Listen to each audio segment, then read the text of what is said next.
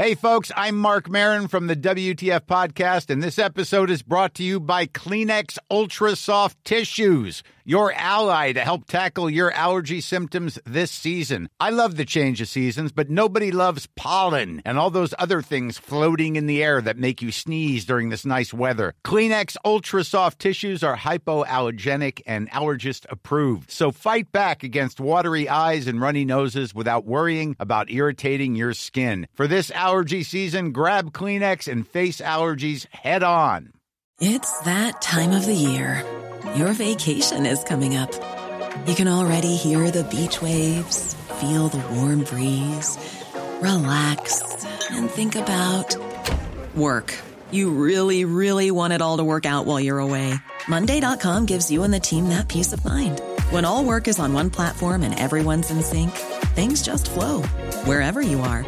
Tap the banner to go to Monday.com.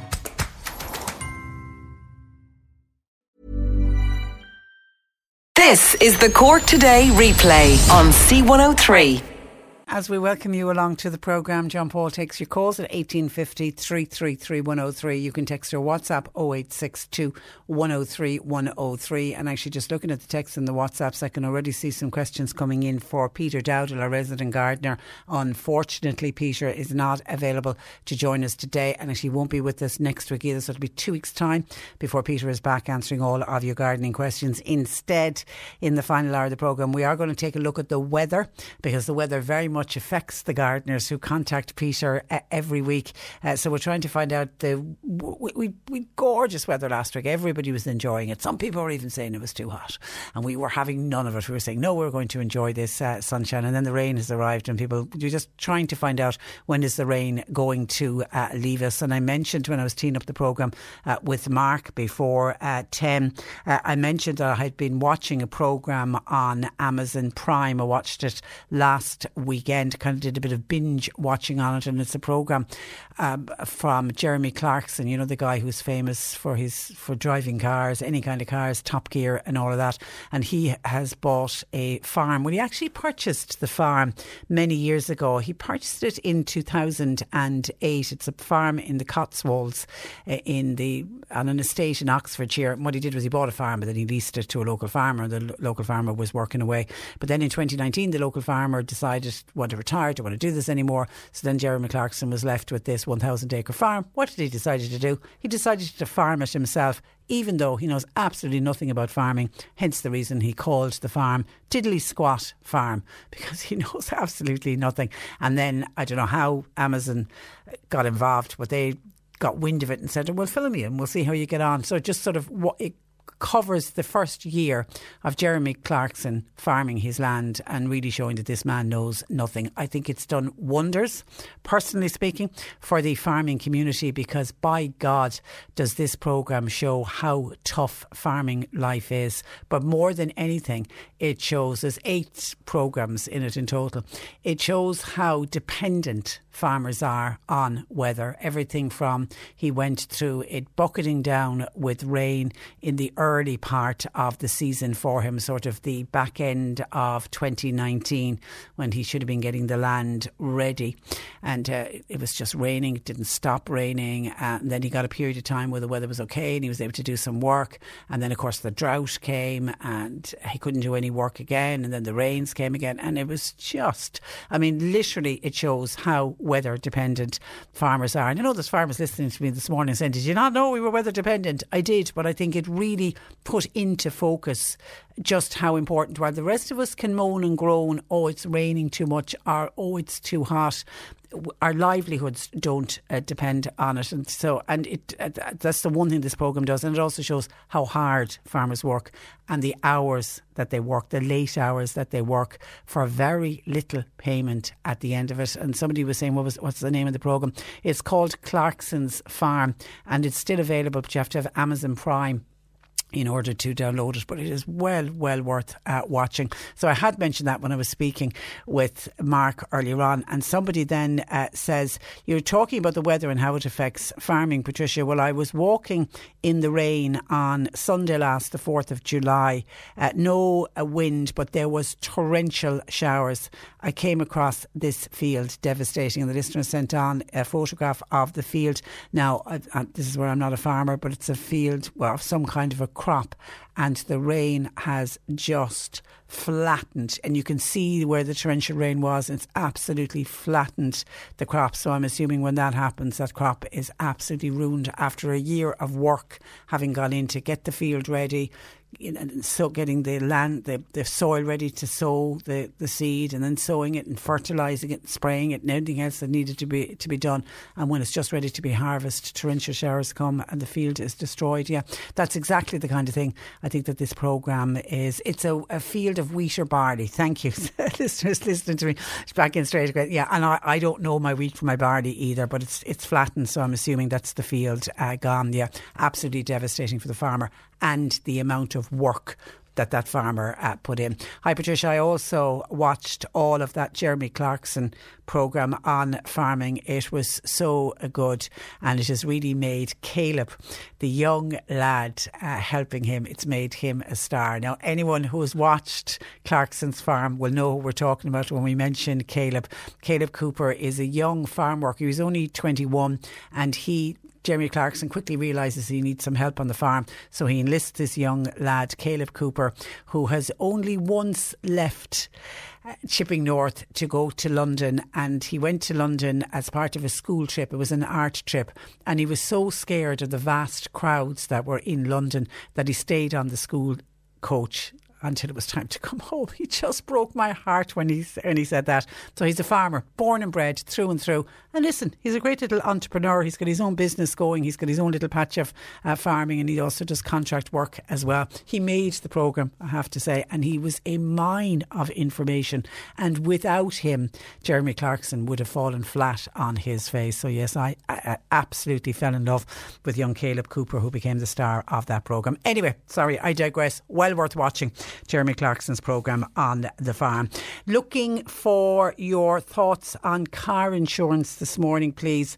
And we are particularly putting a call out to anyone whose car insurance, business insurance, uh, you've got a premium uh, across June and into July, give them the last two months. The reason I'm asking is that award levels in personal insurance cases has fallen by 50% in the past couple of months. Changes came in in April. This is all to do with the reform of insurance in this country. So I'm trying to find out have any of our listeners, when your premium arrived, had was your premium reduced over what you paid last year? Because we're going to be discussing it in a couple of minutes on the programme. Now, I did see Michael Kilcoyne of the Consumer Association they they're kind of trying to find out from their members, and they're getting reports in from their members saying that they've seen no change in premium prices in the last uh, couple of months.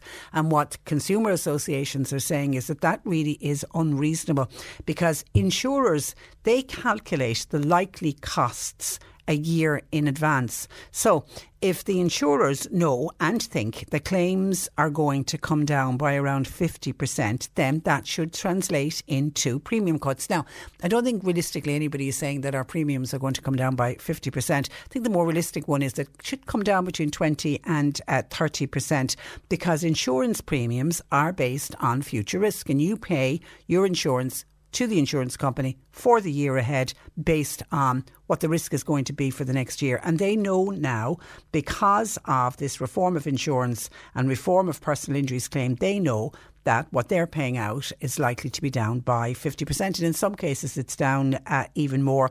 So that means that every accident that has happened since the 24th of April, when the new guidelines came into play, sh- should cost, and you imagine will be costing less for the insurers.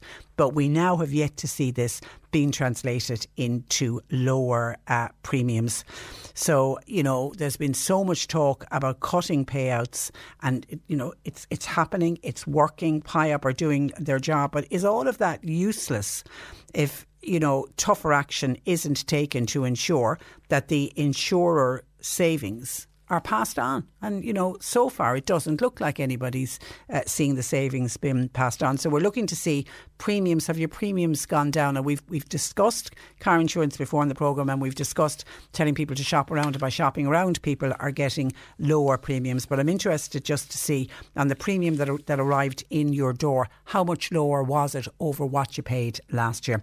So if you have a story to tell us on that, uh, give us a call, please. 1850 333 103. Text or WhatsApp to 0862 103 103. And then we took a call yesterday afternoon from a gentleman who doesn't um, doesn't want to, us to call out his name on air, and, and that's fine. But he's looking to see is this unusual or does it, can anybody throw light on this? He received a phone call. Now, he says it's about three weeks ago, but he's been suspicious about it and it's been kind of on his mind. And he kind of said, I'll ring the radio station and just see has anybody else had a call like this? Has anybody received a similar call? The nature of the call was it was a woman when he picked up the the phone, and she said she was calling. Now he can't remember the name of the organisation, but he said it was some organisation involved with the visually impaired and she was selling tickets. And the price of the tickets were, were 100 euros. So they weren't cheap tickets but it was some kind of a fundraiser. And I imagine if the tickets was 100 euro they're giving away big prizes. Maybe they're giving away a house. There's a number of organisations and charities and fundraisers where they're doing that there. And people are thinking oh if I can win a house I'll, I'll take the chance of buying a ticket for 100 euro. And you know that a good cause is benefiting at the same time. So I imagine it's something like that. It was what this woman was talking about. And then obviously when this gentleman said oh god no I wouldn't have 100 euro to to give to a raffle ticket. She then went on to say, "Oh, you can make any kind of a donation at all. If you can't afford 100 euro for the raffle ticket, would you like to make a donation?" And and so the gentleman has contacted us to say, "Does that ring a bell with anybody else? Did anybody else get a phone call from some organisation involved with the visually impaired selling raffle tickets for 100 euro or taking any kind of uh, a donation?" And he's also wondering, are genuine organisations are they doing cold calling? Or could this be a scam? Now, there was a time when a lot of charities were doing cold calling, and I remember we had to get on to a number of charities to check to see because people now are so suspicious when you pick up your the phone, if it's somebody at the other end of the line that you don't know, alarm bells start, and I think rightly start to ring for all of us because we've heard so much about scam phone calls, scam emails, scam text messages, and it's our hard-earned cash, and we don't want to be parting uh, with it through a scam. So people get suspicious straight away. So I don't know if many charities are cold calling. And I imagine if they're not, they've stopped doing it because of that kind of an attitude that as soon as they ring someone, someone's going to get suspicious and say, oh, that sounds like a scam, and we'll hang up uh, immediately. So we're trying to do our own bit of research, trying to find out from any uh, charities that we know of that work with the visually impaired to see are they doing it. As I say, it could be very legit, it could be completely above board, but we just said we'd call it out to see did anybody else. As uh, this gentleman said, it's about three weeks ago, but it's been playing on his mind, so when he got around to calling us this week. Anybody else received a call from somebody selling raffle tickets? Uh, for 100 euro. Adrian in Skibbereen has been on. He had a bit of a fall yesterday. Sorry to hear that, uh, Adrian. He was in Skibbereen town, but he contacted us this morning because he said, Would you ever say a big thank you to all of the wonderful people that helped me? It shows humanity is still as strong as ever, thanks to the ambulance man who took great care of me and was so nice. And particular thanks to Annie Toomey, a man called Sean, and the Skibbereen Geriatric Society. So well done to everybody who helped out Adrian. And hopefully, Adrian, you're fine today and making a full recovery after that fall yesterday. And then Sean in Carrigaline. This one we will try to find out more about. Sean says he got a, text yesterday afternoon, uh, three o'clock, uh, with an appointment for his second jab. Great news, uh, Sean. But then he said about an hour later, he got another text asking him to answer questions and a web link and a web link. Um, a few people told Sean that it was a scam, but is it? Okay, need more details on that, Sean. It, was the where, where, did the text come from? Are you, are you saying that the text came from the same number as the HSE number that sent you out your appointment? Um, I'm unsure. I'll get John Paul to check back in with you and try to get more information on that uh, and see if we can find out exactly what is uh, what is going on with that. And then we had a couple of calls in before we came on air this morning about a van or a car that was driving in the Doneraile area, and some of our callers were a bit perturbed because they were saying this car was driving erratically. So we got onto the Gardaí who say that they attended the scene of a road traffic collision involving two cars and a van, uh, which occurred in uh, Doneraile. Uh, yesterday evening at 10 pm, no injuries were reported. One male was arrested on suspicion of driving under the influence of alcohol, and he was taken to the station. And uh, investigations are ongoing. Okay, just to let people, uh, because I had a couple of calls in wondering what was going on there. And thank you to uh, people who have contacted us about renewing car insurance. Noel says I got my renewal uh, for this month, 475 euro. Last year, I paid 390 euro. So it has gone up by nearly 100 euro. I went online, shopped around, and I managed to get it for 340 euro with another insurance company. So Noel, by shopping around, got it 50 euros euro cheaper than what he paid for his premium last year and his existing company were looking for him to pay nearly 100 euros. So go you, uh, Noel. Not everyone, though, was as uh, lucky because someone was on to say, Colette says, I got uh, my car insurance for 430 euro last year. And of course, then they were giving out gift cards. Remember when they gave out the insurance companies issued gift cards? I got a gift card for 40 euros this Colette, but I misplaced mine and I still can't find it. My husband got one. We managed to use that one, but I still can't find my one. Anyway, premium's right 480 uh, euro. I was so annoyed as it had gone up from 430 euro. I rang around, but it, it's the cheapest I could get the even though that car is now a year older, it is so so uh, annoying. Uh, Patricia says, Heidi, I think the insurance companies and the banks are like cartels. They seem to be a law unto themselves. We need competition in both of these for insurance and for banks. Well, we we we do have other insurance companies and we do have other banks, but people still seem to think we are paying too much. Unless we get that, they will dictate what they will or won't uh, do. It is simply not fair. Nobody wants to pay out more money, that is uh, for sure. And hi, uh, I am insured my the company I'm insured with, my premium was 20 euro lower. Okay, well, it went down slightly uh, this year. I paid it but the lady, when I went in to pay it, the lady said that I should get, when my renewal comes in last year, ask for a discount. And you do hear that from people that they ring their company and say, I'll stay with you, but give me a little bit of a discount. And people do get a discount. My insurance and my son's insurance have gone up. I shopped around, says somebody else, and I managed to get it cheaper. And thank you to a number of people are on explaining to us. The gentleman who rang us to say he had, um, where's it gone to say? He got the call about the tickets for a hundred euro, and he said it was something to do with the visually impaired, and he wanted to know was it a scam. A number of callers have been onto us, and I can see some texts coming in as well to say the charity involved are fighting blindness, and they are a genuine charity.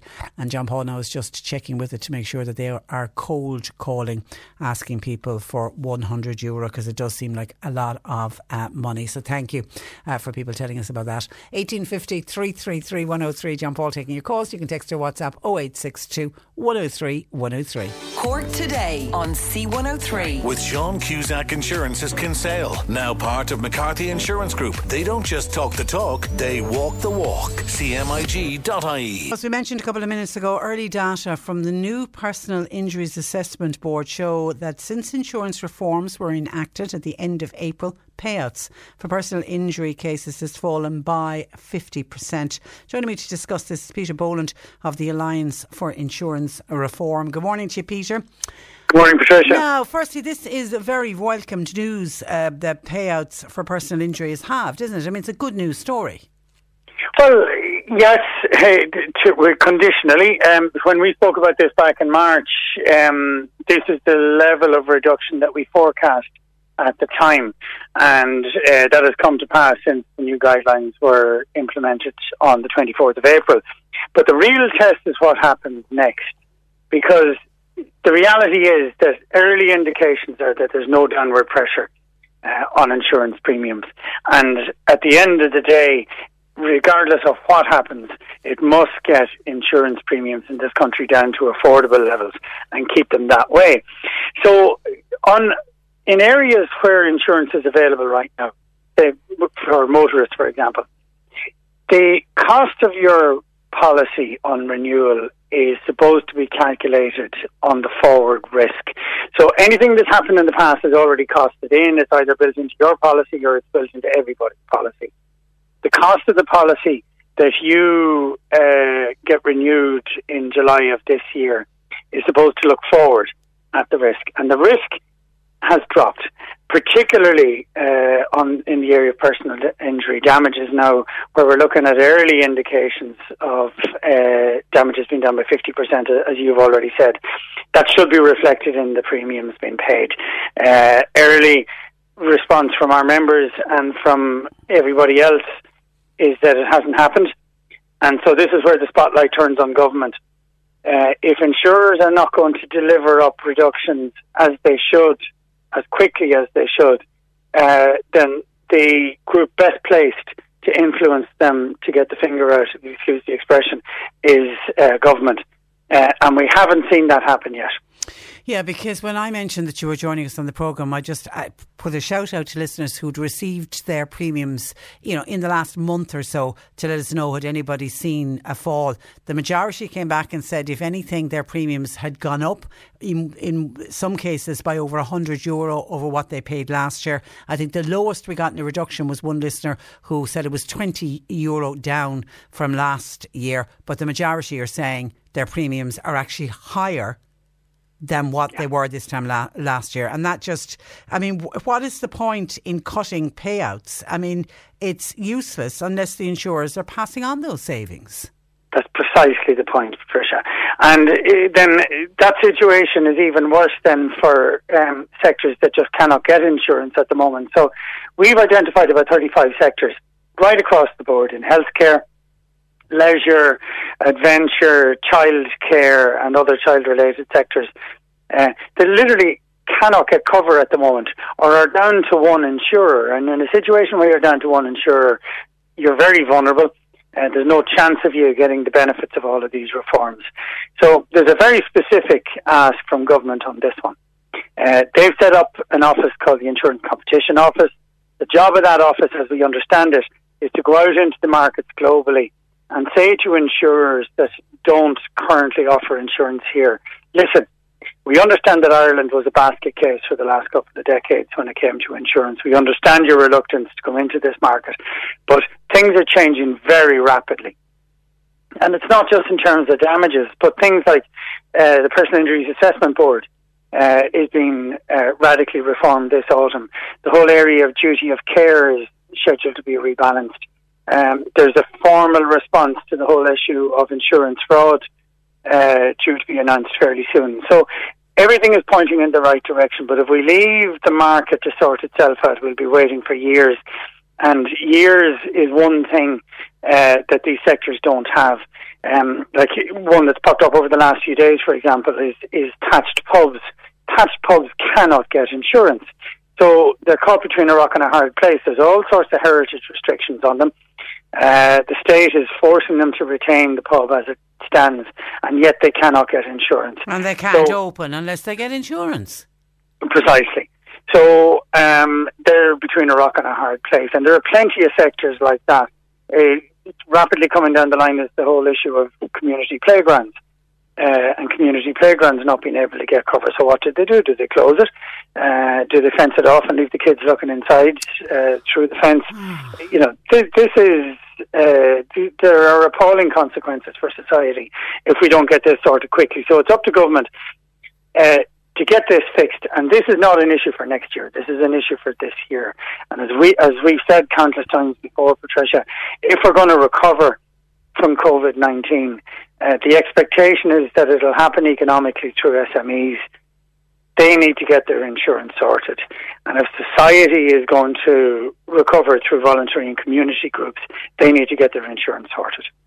And the one I always find heartbreaking, uh, Peter, are the voluntary community groups. I mean, you touched on it there with the, the, with the playgrounds, but there's so many wonderful voluntary groups who you know might have a little bit of uh, a community hall that can be the heart of a community, and to watch them struggle trying to raise the money for the cost of the annual insurance premiums. And in some cases, I mean, particularly during the pandemic, they haven't been able to even go out and do the fundraising. So a lot of those community centres, community groups will just disappear. They won't be there. That's that's my big fear. We we we had a very good example of that up in up the other end of the country in Dundalk there last week, where the local community centre in Haggardstown had to uh, set up a GoFundMe page uh, to pay their eleven thousand euro uh, premium. Um, and what was we were very much in contact with them, and what was the most heartbreaking part of it was that uh, they had fundraising planned to do development work and set up a sensory room and facilities for um, for older members of the community, and that had to be put on hold while they raise money to pay their insurance. And you know well how difficult it is to go out and fundraise. Mm. It's a constant pressure for clubs uh, and organisations around the country. Um, so you can go out once, but you can't go to the well twice in a short period and, of time. And when so. you think what that money, what that 11,000 euro could have been used for instead yeah. of paying it to something, and, and the same bill will appear back in again to you next year, yeah. and there's that and, and, nothing to show for it. That's it. Unless there be any misunderstanding on this, this is unique. This doesn't happen in the rest of Europe. So in the rest of Europe, community organisations are out there fundraising to do the things that community organisations should do. And for them, insurance is just another utility bill like the gas or the electricity. Uh, it is unique in Ireland uh, that we have a situation where insurance existentially threatens sectors of society. Are you hearing a number of business, Peter, who simply won't open bec- and citing insurance costs? Yes. Yeah. Um, and that won't become apparent uh, for some time yet. Um, and equally, what we're coming across, and it's it's almost scarier, is organisations that have opened without insurance, oh. um, and uh, that is a serious problem because at the end of the day, insurance is there to cover uh, people who have been injured due to the negligence of others. So, you know, there will be in due course a, a situation where a genuine claim uh, can be recovered. Um, and and that is um, very worrying from our point of view as well. So it just really further emphasises the urgency around this issue. Uh, we can't wait till next year. This needs to be sorted now. Okay, so PIAB, the Personal Injuries Assessment Board, they appear to be doing their job. Ball now is very much in the government's court to put pressure on the insurance companies. Precisely. Yeah, yeah. And, and, and this is the, the, the insurers uh, were very single-minded on this over the years, and I remember well the mantra from their representative body that claims drive costs. Claims have been sorted now, so costs need to come down. Okay, all right, we'll keep a close eye on this. No doubt we'll speak again, uh, Peter. In the meantime, thank you for that and thanks thank for joining us. Good morning to you. That is uh, Peter Boland, who is the chair of the Alliance uh, for Insurance Reform, 1850 333 103. And to the gentleman who contacted us about getting a text message for his second AstraZeneca jab, and then almost, uh, well, not almost immediately, but an hour later, he got a second text message, and I was a little bit confused because I didn't know had it come from the same number, and it turned out it did. And I wanted to ask him a few questions, and he said he was afraid because of all of this talk of scams, and that he'd spoken to other people, and people were saying it's a scam, don't click on the link, and all of that. We got a flurry of texts and calls in from people to say that isn't a scam, that is uh, genuine. Uh, Mary says, uh, Patricia, the yes, after when you get your second, the date for your second text, you then get a second text asking you for inform, information. I checked it out with the girl at the reception in Mallow, and she said, yes, that's what they're doing. It's obviously it's something new because somebody else says, my husband got the second text too after getting appointment for the free second COVID vaccine. It's not a scam as around the HSE. It's just that they're trying to stop the paperwork when you get to the vaccination centre. But they've also told me you don't have to do it online if you're not comfortable doing it online. But it's great if you can do it online and have it all done at home because it speeds up things when you get to the vaccination centre. And obviously, that's what they are trying to do at the vaccination centre. They're trying to get through as many people as possible as quickly as possible. So just to alert people, it's something new that's happening. If you when you get your second text certainly for the AstraZeneca. Don't know if it's the same for Pfizer or Moderna, but it certainly seems to be happening with the AstraZeneca. They will ask you to click on a link and you just do the questions that you're normally asked when you get to the vaccination centre just to speed up the process. 1850 333 103. John Paul taking your calls.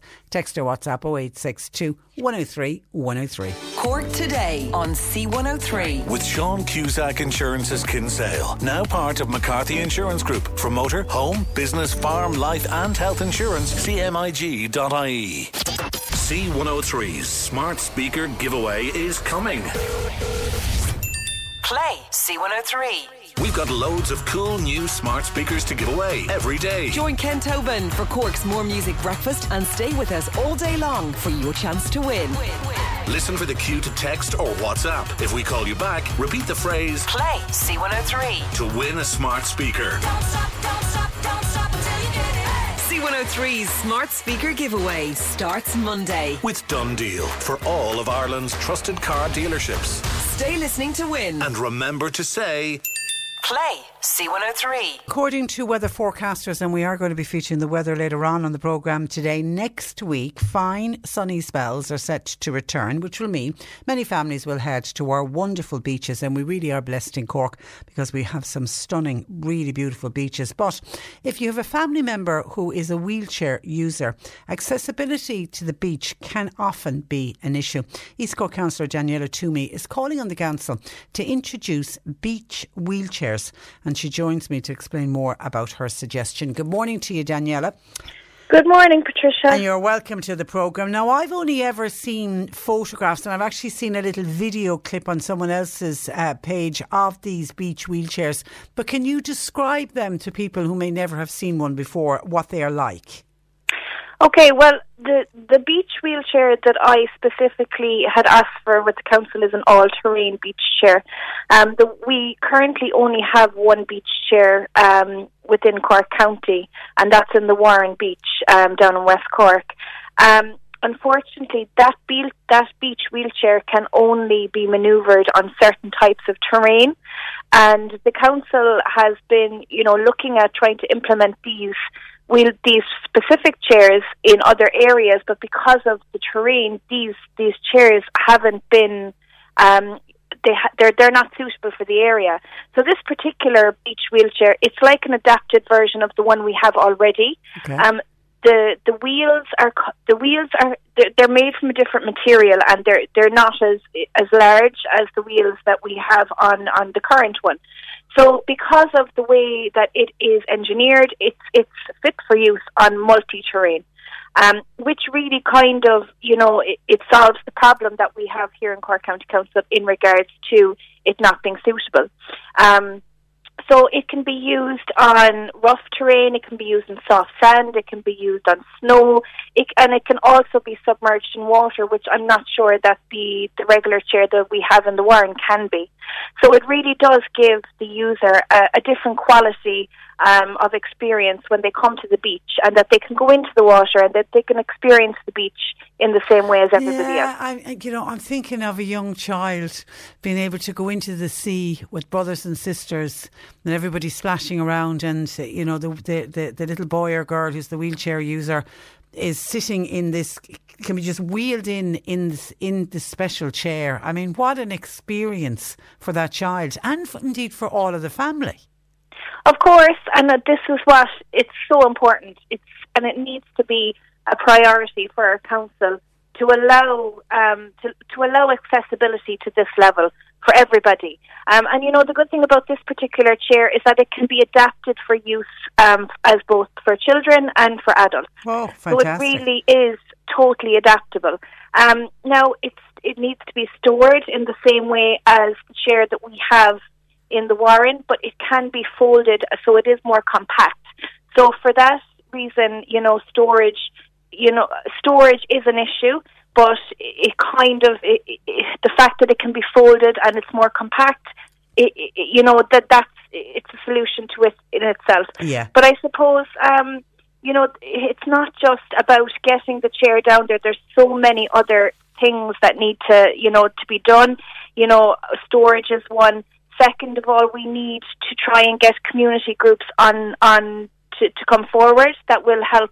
You know, that will lease out the chair, that will look after the chair, because m- my motion specifically asked for these chairs to be implemented at lifeguarded beaches and at our blue flag beach. Okay. But um, the you know our, our lifeguards they need to be fo- and the, you know the response of the municipal district operations officer was that our lifeguards need to be focusing on the beach, the beach goers, and the safety of that. And I totally agree.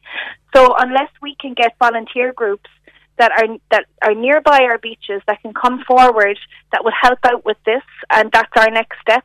Um, is trying to source these groups. Um, you know, it's going to be very difficult for us to get these chairs implemented. And, you know, for me, I would love to see these chairs at every single beach that we have a lifeguard, that we have a blue flag, because I do, I do think that, you know, anybody in a wheelchair deserves the same quality of experience as anybody else. Even and just it's for so, so important. to, even just for an older person who is wheelchair bound, just Yeah. to go for for somebody to get into this wheelchair and for somebody able to bring them for a walk along the along you know a walk along the beach. Something Yep. that you can't do in a normal wheelchair. You can't push a normal wheelchair over No. over sand. Yeah, And, are, I they, mean, are they expensive, Daniela? They're not um, the Hippocampe chair, which is the one that um, I had had had spoken to the council about. They're coming in at around two thousand euros. Like the the. The, the the expense of the chair and buying the chair isn't really the issue. It, it seems to be storage facility of the wheelchair, insurance cover, and you know the people who um, who will look after the chair need to be need to have training and how to operate the chair and how to look after the chair. Um, you know, and uh, there's so many. Uh, you know, somebody needs to operate the booking system. So I know in the case of the Warren, the Pitch and Putt Club um, volunteer their services um, in the booking system to allow people to lease out the chair. Brilliant. So you know, it's it's it's we need like it's it's all these different. Um, There's, all- yeah, there's a lot of different Yeah. aspects, and it would have to be like a community group, or you know, maybe a community group can get together, but they would have to be living locally. So for the storage of it, and then to be available on Saturday They would. morning when somebody turns Yeah. up with a, a child that has booked it for ten o'clock, to be there Yeah. to give them the wheelchair, show them how it's used, and then be back to collect it and have it ready for the next. And there isn't a lot of work in it, but there is a level of work in it for sure. Yeah, there is, and also I think with with COVID as well, it has, the chair has to be cleaned sufficiently between each use. So there really needs to be somebody there, you know, to supervise supervise that and make sure that it's safe for the next person to use it. So, um, you know, like at the moment where we are with it, my initial um, I had initial a motion to the municipal district because I was looking for one for Garryvoe Beach, and I had been down there a couple of weeks ago. I'd spoken to the lifeguards down there who were, you know, very very favourable to even, you know, a, attending training, and they would operate it themselves. They had they were very favourable to that, but obviously the municipal district's officer feels that they need to be, you know, focused on the beach, which I totally agree with. Yeah.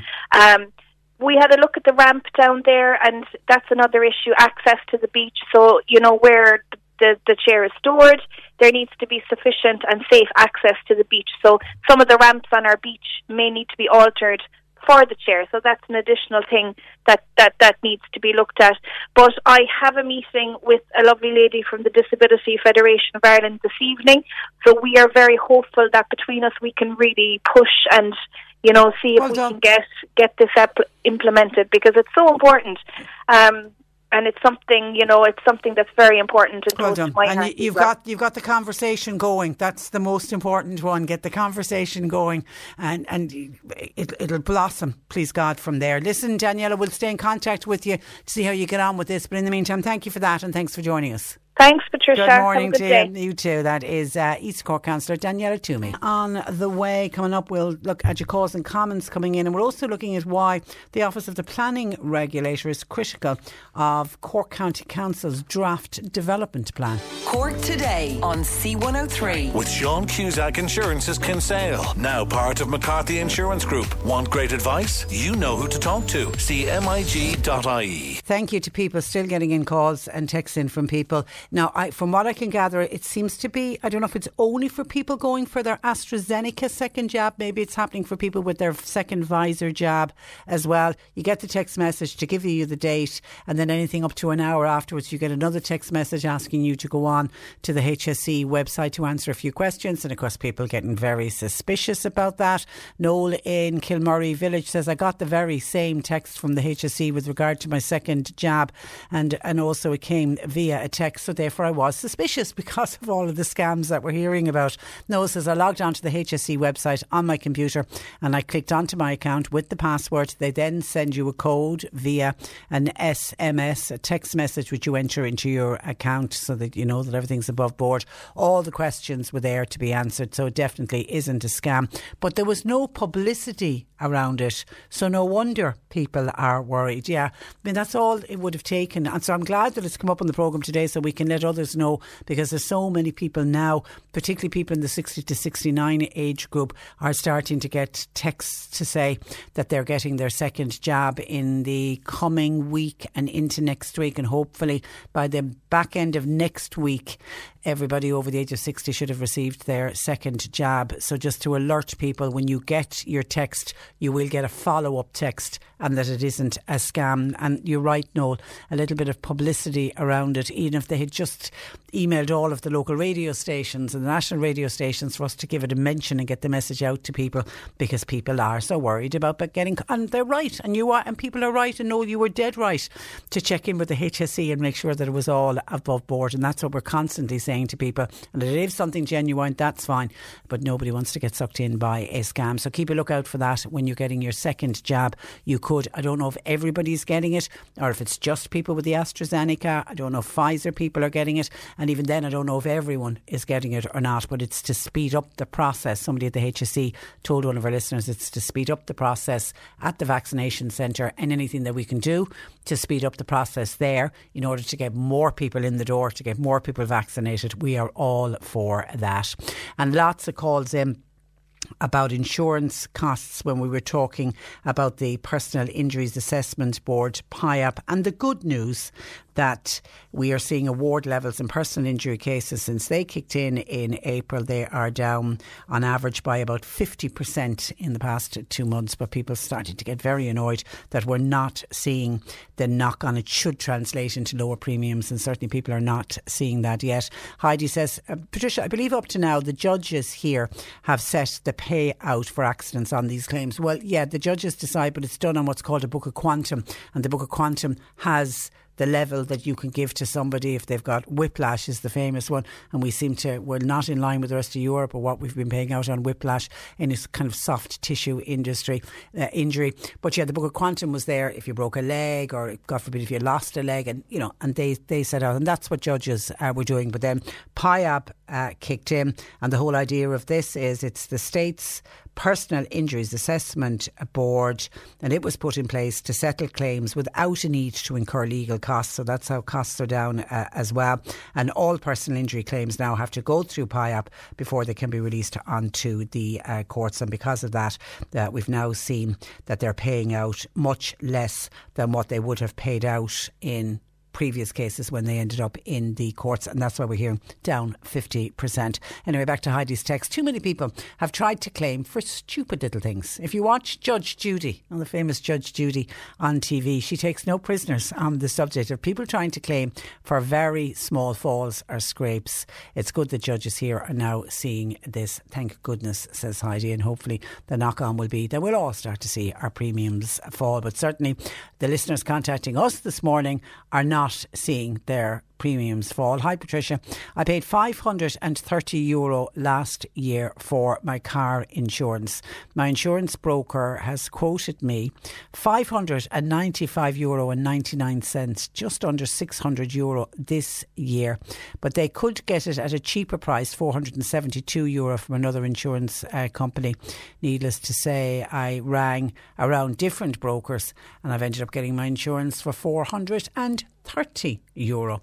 So it certainly does pay to shop around. Tim in Midleton says I got my renewal. It was up in March. Had all my details ready to do it online as the offices were closed due to uh, COVID.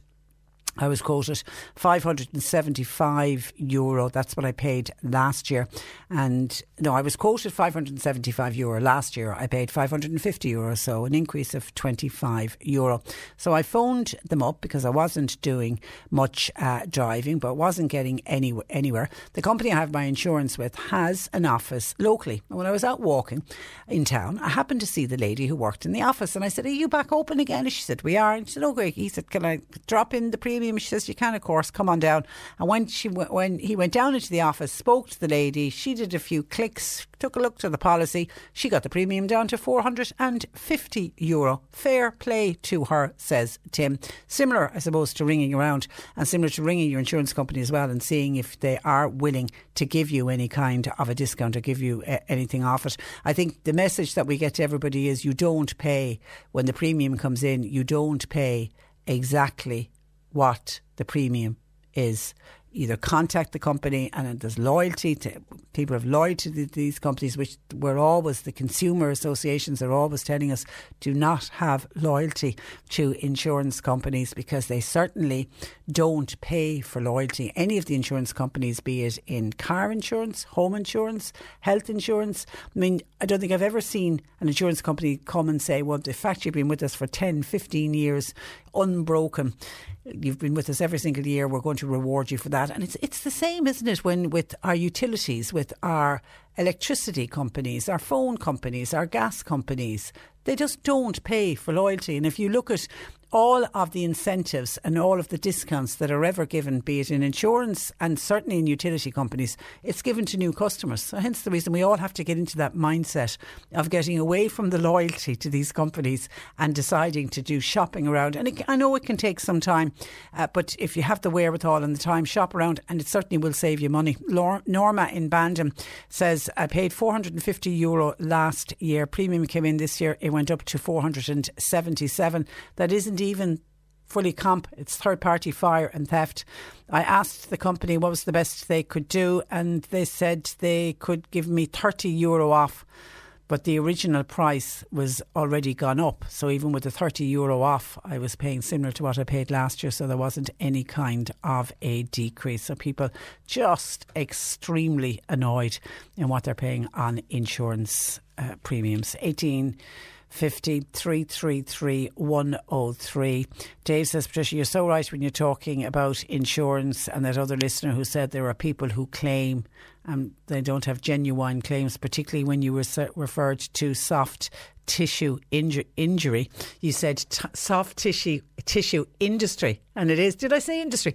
It is a soft tissue industry. it is, and it isn't a victim. It's, you know, we all pay for it. You know, when people decide to go, oh, oh, my whiplash. Oh, and I'm not taking away from people who genuinely have whiplash, by the way. But uh, when people who are those, you know, those really unfortunate people that seem to have four, five, and six uh, claims over their lifetime, you think how unfortunate are those people?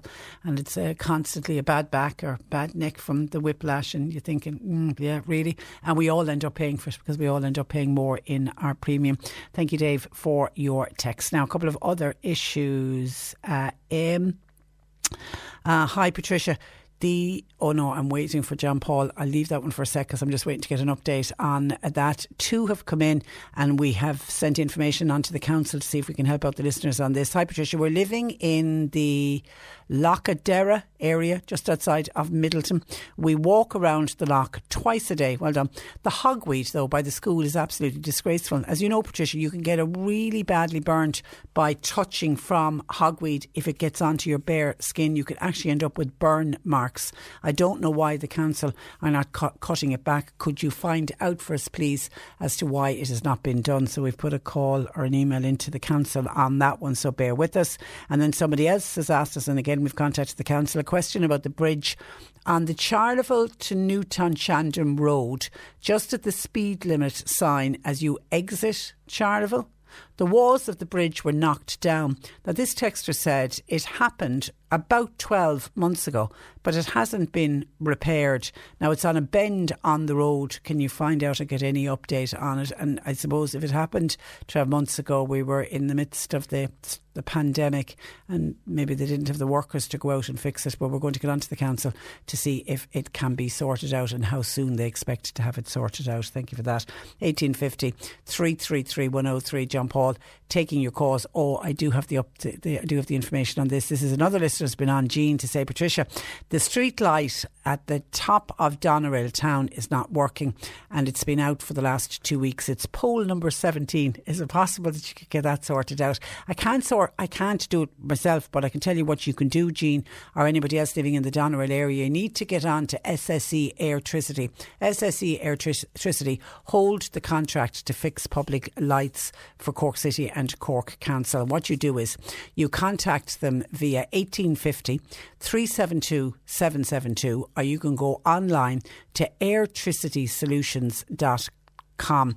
And by going online is probably the easiest way to do it. You click on report fault and then they'll take the information from you. And I know whenever we get calls in about the street light is gone and we pass that information on to uh, listeners, they all come back and say they reported it and it was fixed pretty quickly. They are.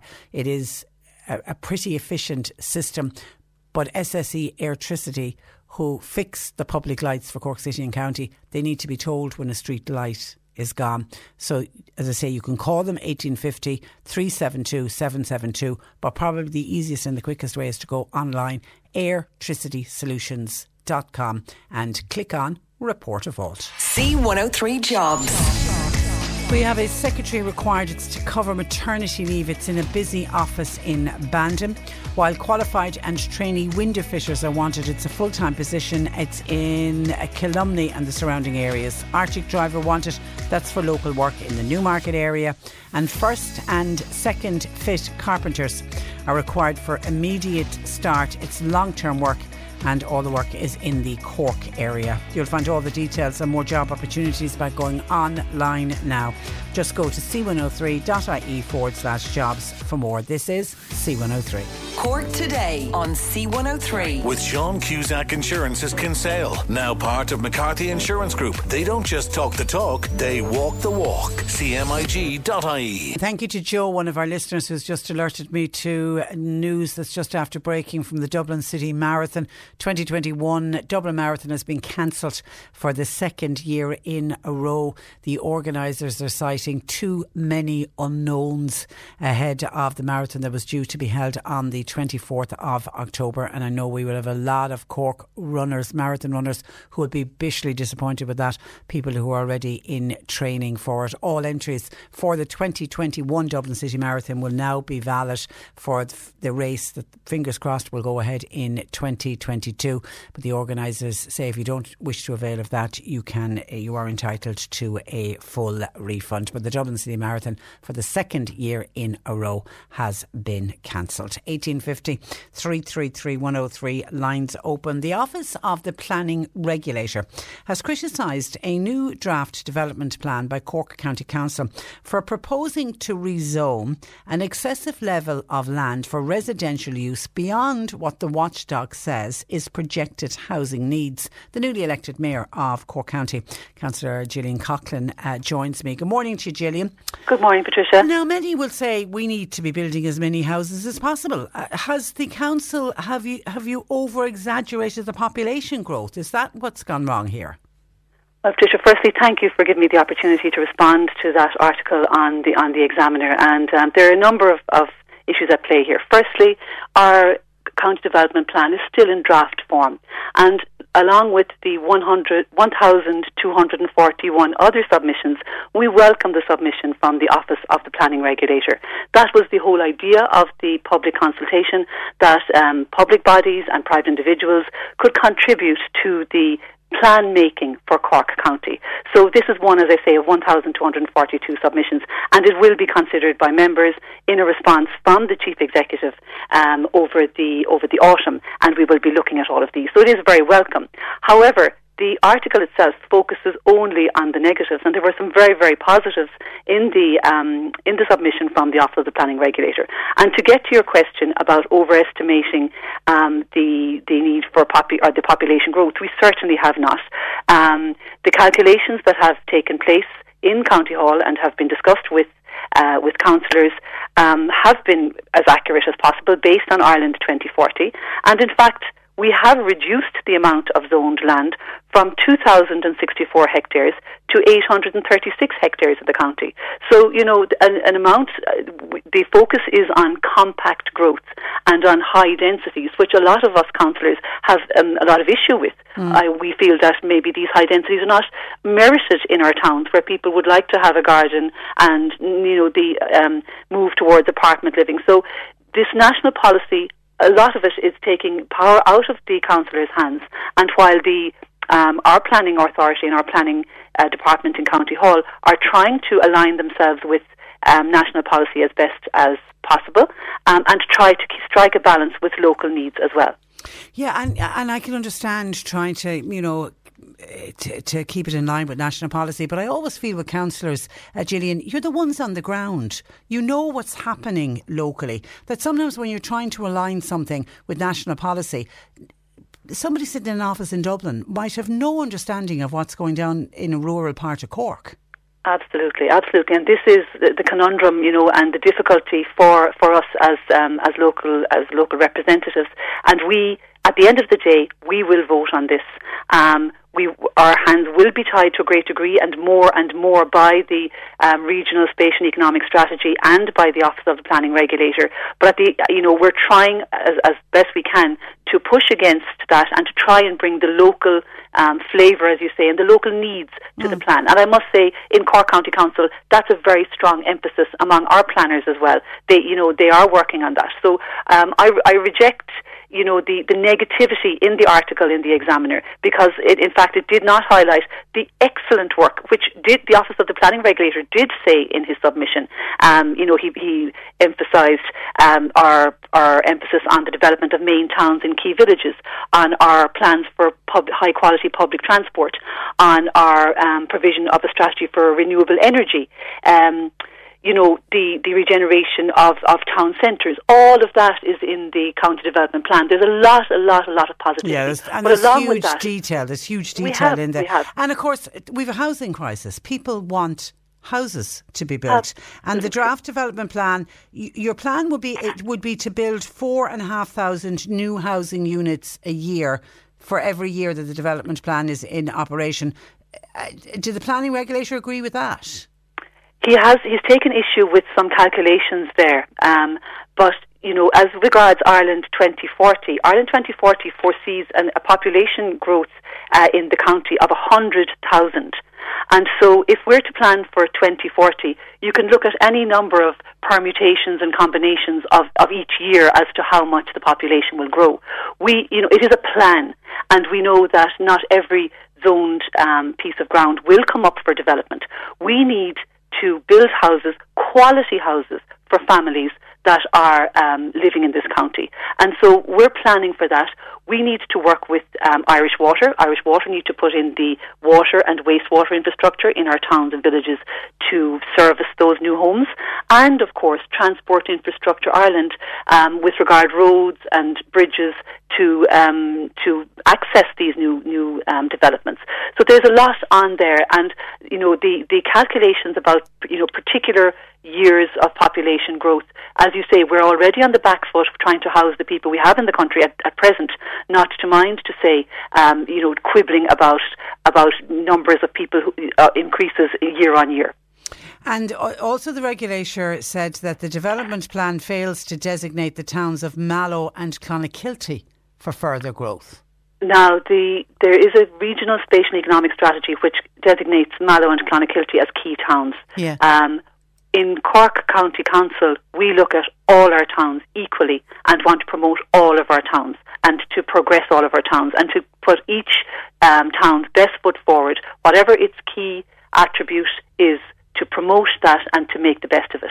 So that's that's what's happening, and that you know every public representative, every one of the 55 councillors in um, in County Hall wants to represent their area and make sure that their towns um, you know, are progressing and are developing and improving year on year. And that is why we have a separate um, campaign underway at the moment to try and ensure that we get more funding um, for Cork County to improve our towns and to regenerate our towns because we feel that we're being unfairly treated compared to other other counties. So, you know, we're very ambitious. And that is why, as I say, I'm really pleased that you've brought me on today to defend um, the, the really hard work that is being done um, in County Hall by the councillors and to really, you know, take from the negativity that is yeah, in this article. Yeah, and uh, stay there because Councillor Kevin Murphy, uh, Bandon Kinsale Councillor, also uh, contacted us about this uh, report uh, and, and, he joins me this morning. Good morning to you, uh, Kevin. Good morning, Patricia. Hi, Kevin. Good morning, Mayor. Good morning. Do, do, you, do you feel it was unfair criticism of the county development plan? I thought it was. I thought I must say it was shocking. I, I was absolutely surprised at last to see this particular one on the back of the exam on Monday evening, Monday morning, um, criticising Cork County for being ambitious. And as uh, the Mayor pointed out, it is a very ambitious programme. Unfortunately for, for us, when you look at the, the front of the examiner, the front of the examiner will tell its, its own story. It says average house prices to rise by 11% minimum and that go up to 15% in places. So what's after happening really and truly, um, and is bound our hands big time, is that there's a substantial amount of land have been dezoned in Cork County. Um, my belief is that's a totally and absolutely um, uh, it's a backward step for Cork County. Because number one, the more land that you have available uh, for development, effectively it will keep prices down. Unfortunately for us, the less land you have zoned the more expensive it's going to be for development. And that will drive the price of houses through the roof before it's finished. Um, not alone the price of materials at the moment and everything else. Everything is up 50 to 20 percent. And land will, the land cost will drive it absolutely ballistic. And, and I think it was the other way we should be going, have enough land zoned, ensure that the people out there have a choice to buy the land and in actual fact keep the price for house prices down. And Julia, why was the land dezoned? This is the national policy, unfortunately, the compact growth and high density. Um, and the fact that some, you know, of the sites that were zoned in the past were not developed. So our, our previous plan had 2,064 hectares. That was perfectly legal under the previous policy, but now under current policy, we have to reduce that because of this drive towards compact growth unfortunately. And that mm. we feel that that's not congruent with how Cork County, in particular Cork County, the more rural aspects of the county, should be developing. There's no need for high density. Um, you know, development in places like Bandon, Dunmanway. Um, you know, we, we want houses that have gardens, people have high quality of life, to utilise the space that we have efficiently and sustainably. And Kevin, you also want to highlight the fact that the council and the work that the council decide to do, it is going to be very much dependent on people like, and I know Gillian touched on it, Irish Water providing the ad- adequate services and Transport Infrastructure Ireland providing the roads that will be needed. Well, there are several contradictions in the national, in national uh, planning framework, which is which is um, a guideline, if you like. Um, it's a legal guideline from the department as well the fact of the matter is, uh, written in that particular program itself, it says quite distinctly that we really need to move away from uh, so many rural housing, individual rural housing, because of the contamination of groundwater, and move them into the towns and villages instead. But there's a knock-on effect here. You can't move them into the villages and towns unless you have the services that are available. The sewage and water and Irish water are, are completely and absolutely opposed to any house being built in some of those villages because the services have got to be put in, even if even if a developer wants to develop a number of houses inside the village, is bad from the waste Irish water. And that's a total, there's a total contradiction there, um, uh, Patricia, because of the fact if you're talking on the one hand um, that you want to move away from rural development, or they won't into the towns and villages, and the services aren't available, so you can't build in there either. Where are people going to live? Hmm. Hmm. Yeah, and, and more and more people want to live in rural areas. And I think the one thing the pandemic has shown is people want to get out of the very bigger urban areas and people want to live in more rural areas. Uh, Gillian, we are going to see a lot more people disappointed, aren't we? Because they won't be able to build or buy in an area that they dearly want to live in. Well, it, it is looking like that, especially if the infrastructure, as, as Kevin mentioned there, the Irish water infrastructure isn't going to service our our villages in particular. Um, this, there will be disappointment, and it will, as as has been said, prices will become unsustainable, and that's that's regrettable. There's and there's no need for that. Okay, and just uh, just remind us what now. This is the draft county development plan. Just explain the timeline of what happens with this development plan. Yes, so the chief executive, uh, the planners will uh, go through the submissions, and a chief executive's report will issue to us in the autumn, and we will review that, and there will be um, a, a, vote on on that then coming up into the spring of next year, and a, a county development plan will be put in place in the spring of next year. Okay. How, how has your first week as mayor gone? Has it been a busy one? It's been busy. It's been marvellous. I've had really positive feedback and lovely messages and gifts and flowers, and I really want to thank everybody most sincerely for the positivity and the goodwill. It's been a, an excellent, an excellent couple, uh, an excellent week. Thank great, you. Great, great way to start on a, on a, on a high. Uh, long may it continue. Gillian, thank you. Uh, thank you for that, and Kevin, thank you for joining us as well this morning. You're welcome. Good morning. Good morning to you. That is the Mayor of Cork County, Councillor Gillian Coughlan, and also on the line, Bandon Kinsale uh, Councillor Kevin Murphy. 1850 333 103. By the way, I can see a lot of texts coming in for Peter Dowdall. Unfortunately, Peter is not available uh, to join us this week to answer your gardening questions, and he won't be available again next week, so he'll be back with us two weeks' time. He'll be uh, answering all of your gardening questions. So, our apologies to people who are taking time out uh, to text your questions. Unfortunately, won't get answered uh, today. You can text or WhatsApp anything else, though, to 0862 103 103. Cork today on C103. With Sean Cusack Insurance's Kinsale, now part of McCarthy Insurance Group. For motor, home, business, farm, life, and health insurance, cmig.ie. And still getting in text from people proving that if you ring around or if you get back onto your insurance uh, provider when your premium arrives, uh, we're getting in, still getting in texts and calls from people saying the amount of money that they saved, including this one from Breathe, to say I got a reduction last year of 110 euro from the same insurance company I'd been with the previous year. When my premium arrived this year, I rang them again and they've knocked another 40 euro off it. So in the last year, I have saved 150 euro. If you just paid up the initial premium, I believe there would have been 150 euro down, and you're better off having that 150 euro in your bank account than in the uh, car insurance uh, bank accounts uh, instead. Well done. 1850 333 103. And as I say, lots of similar texts like that of people saying that if you do ring around, you certainly can save money. Now, phrases like having a gut instinct, butterflies in your tummy, or just feeling gutted have all become part of our everyday language. Well, it now seems there is some scientific evidence behind these feelings. And joining me is nutritionist Dr. Mary McCreary, who is based at the Blackrock Clinic in Dublin, to explain the scientific evidence behind this. Good morning to you, Mary. Good morning, Patricia. Uh, you, you, you're welcome. Now, you're here to tell us that there is a direct physical connection between our gut and our brain. Tell us more. Yeah, that's right. And um, a survey that was carried out by Yakult um, was done to investigate how much did the Irish public really know about the connection between the gut and the brain, which is called the gut-brain axis. So, where we have many of these expressions that have been used for hundreds of years, from having a gut feeling or gut instinct, or having butterflies in the stomach, or feeling gutted about something, um, or you know, women are will will report, and seventy five percent of the women this, of this survey says they would feel love and happiness um, in their stomach. So, where we've known of these feelings um, only four in ten people actually would recognise the gut as being the second brain.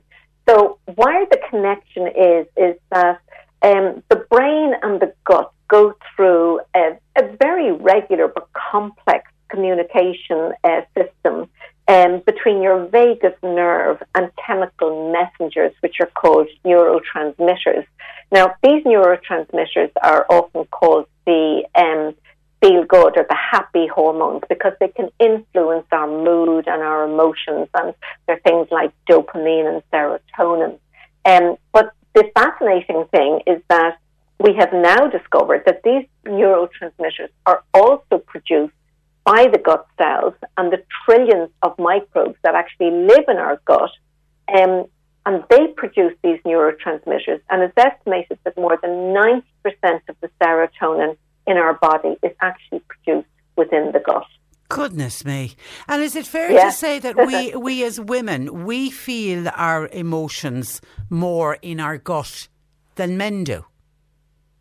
I think probably that women in general probably feel more emotion because we're allowed to feel emotion, where it has been, you know, men have often been eh, sort of told and shown that not to show emotion and to maybe block off those emotions, which I don't actually believe in because emotion is, is, is a very human, positive uh, part of, of being hum, of being humans. But women will definitely acknowledge that they feel love and happiness um, in their gut, whereas men would be more were likely to acknowledge that they feel fear in their gut rather than actual ha- happiness or love. Um, but the interesting thing for me as a dietitian is that the lifestyle factors uh, can also be very influential in in the, the production of these neurotransmitters. So a high fiber diet fruits like vegetables, fruits, beans, whole grains, omega 3s, and fortified dairy products and fermented dairy products. These will all help produce a wide diversity um, of microbes in the gut, which will help produce these neurotransmitters. So it's showing that our diet actually can be very influential on on the, the, these feel good hormones, but also other non dietary aspects like exercise and lack of exercise and stress are shown to have a negative impact on the production of these neurotransmitters. So the, the advice really that, that we're trying to get across is to try and have a high fiber diet and try and get out and have regular exercise. So even your 20, 30 minute walk on a daily basis and to go for some of the the de-stressors like yoga, meditation, and even just being outdoors in nature that will reduce your stress, that all of these have been shown in very positive ways to improve your gut and your brain health. Yeah, and when we're when a lot of people will say, and again, I go back to it's not just always females, but it's tendency to be more females when you're going through any kind of eh, you know emotions like love or uh, sadness or, or fear. People will say that it can affect your appetite. You know, you'll, you'll regularly hear people say, "Oh, I was so stressed, I forgot to eat." Is that a kind of an explanation for it?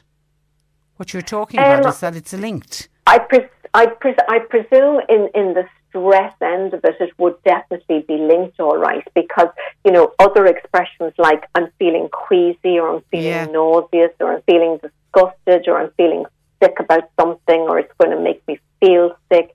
Um, you know, that uh, having a sinking feeling in your stomach, that obviously this is a sign of the emotion and a sign of the stress that is actually happening. So your your brain is very, very connected to your stomach, and maybe that we need to start listening a little bit more to those to, to, to, those gut feelings and to trust our gut instincts and to trust those things that we're actually feeling in our gut, but knowing also on the positive end that our lifestyle factors can improve that as well and, and make sure that we do have those feel good uh, feelings, particularly, you know, after the 18 months that we've all have been through and probably still a bit to go through, that there is, we, it is under our control to a certain level. You do have to eat well, you do have to exercise, and you do have to, to engage in, in anti-stress methods if you are under stress. But you would suggest that if somebody has a gut instinct about something, would you Listen trust to it. Well, yeah, real. yeah, you would trust it. You would trust it. Absolutely. So Absolutely, I would definitely trust it. Yes. whether it's whether it's you know sometimes you have a gut instinct telling you it's the right thing to do or it's the wrong wrong thing to do. So looking after our gut, uh, Mary, and having a healthy one. I mean that is your main message today.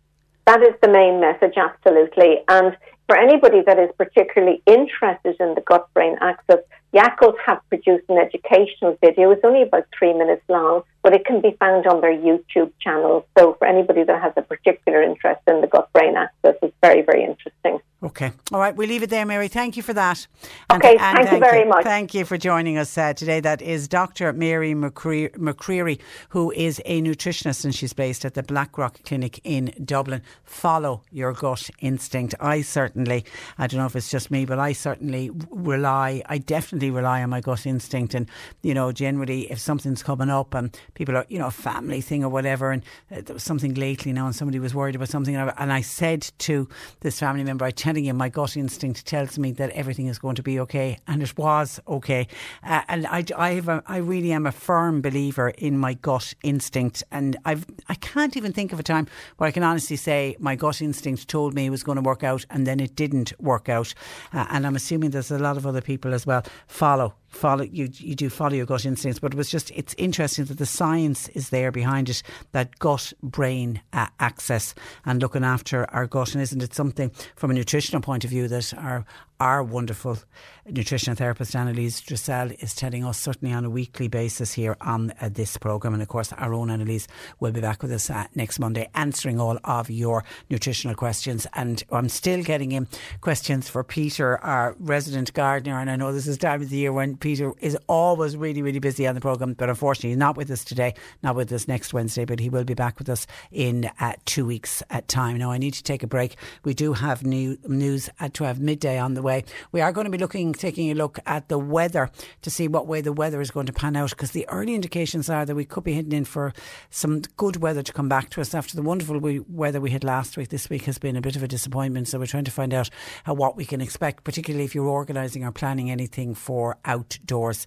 And we also have a listener who is looking for some help in relocating an item that is uh, lost. We'll also try to give you the very latest on the EU digital COVID certs because we've had a couple of listeners who have already booked holidays and they want to leave the country fully vaccinated and wondering when will their EU digital COVID cert arrive.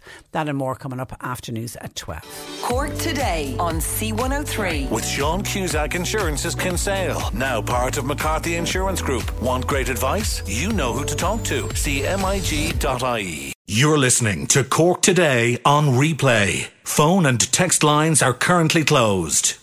We've had somebody contact us who has a flight booked for the 19th of July, is planning on heading away and wondering will they receive their EU digital COVID cert in time because their flight is actually booked for uh, the 19th of July, which is the Monday, isn't it?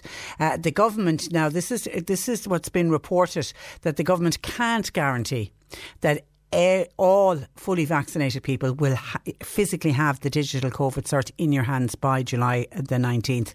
We know that fully vaccinated people uh, will are entitled to it, but we're now being told that many of the fully vaccinated people will have to wait to get the vaccine cert, which was a QR code and you get it from the HSE, and that QR code will then act as your COVID certificate.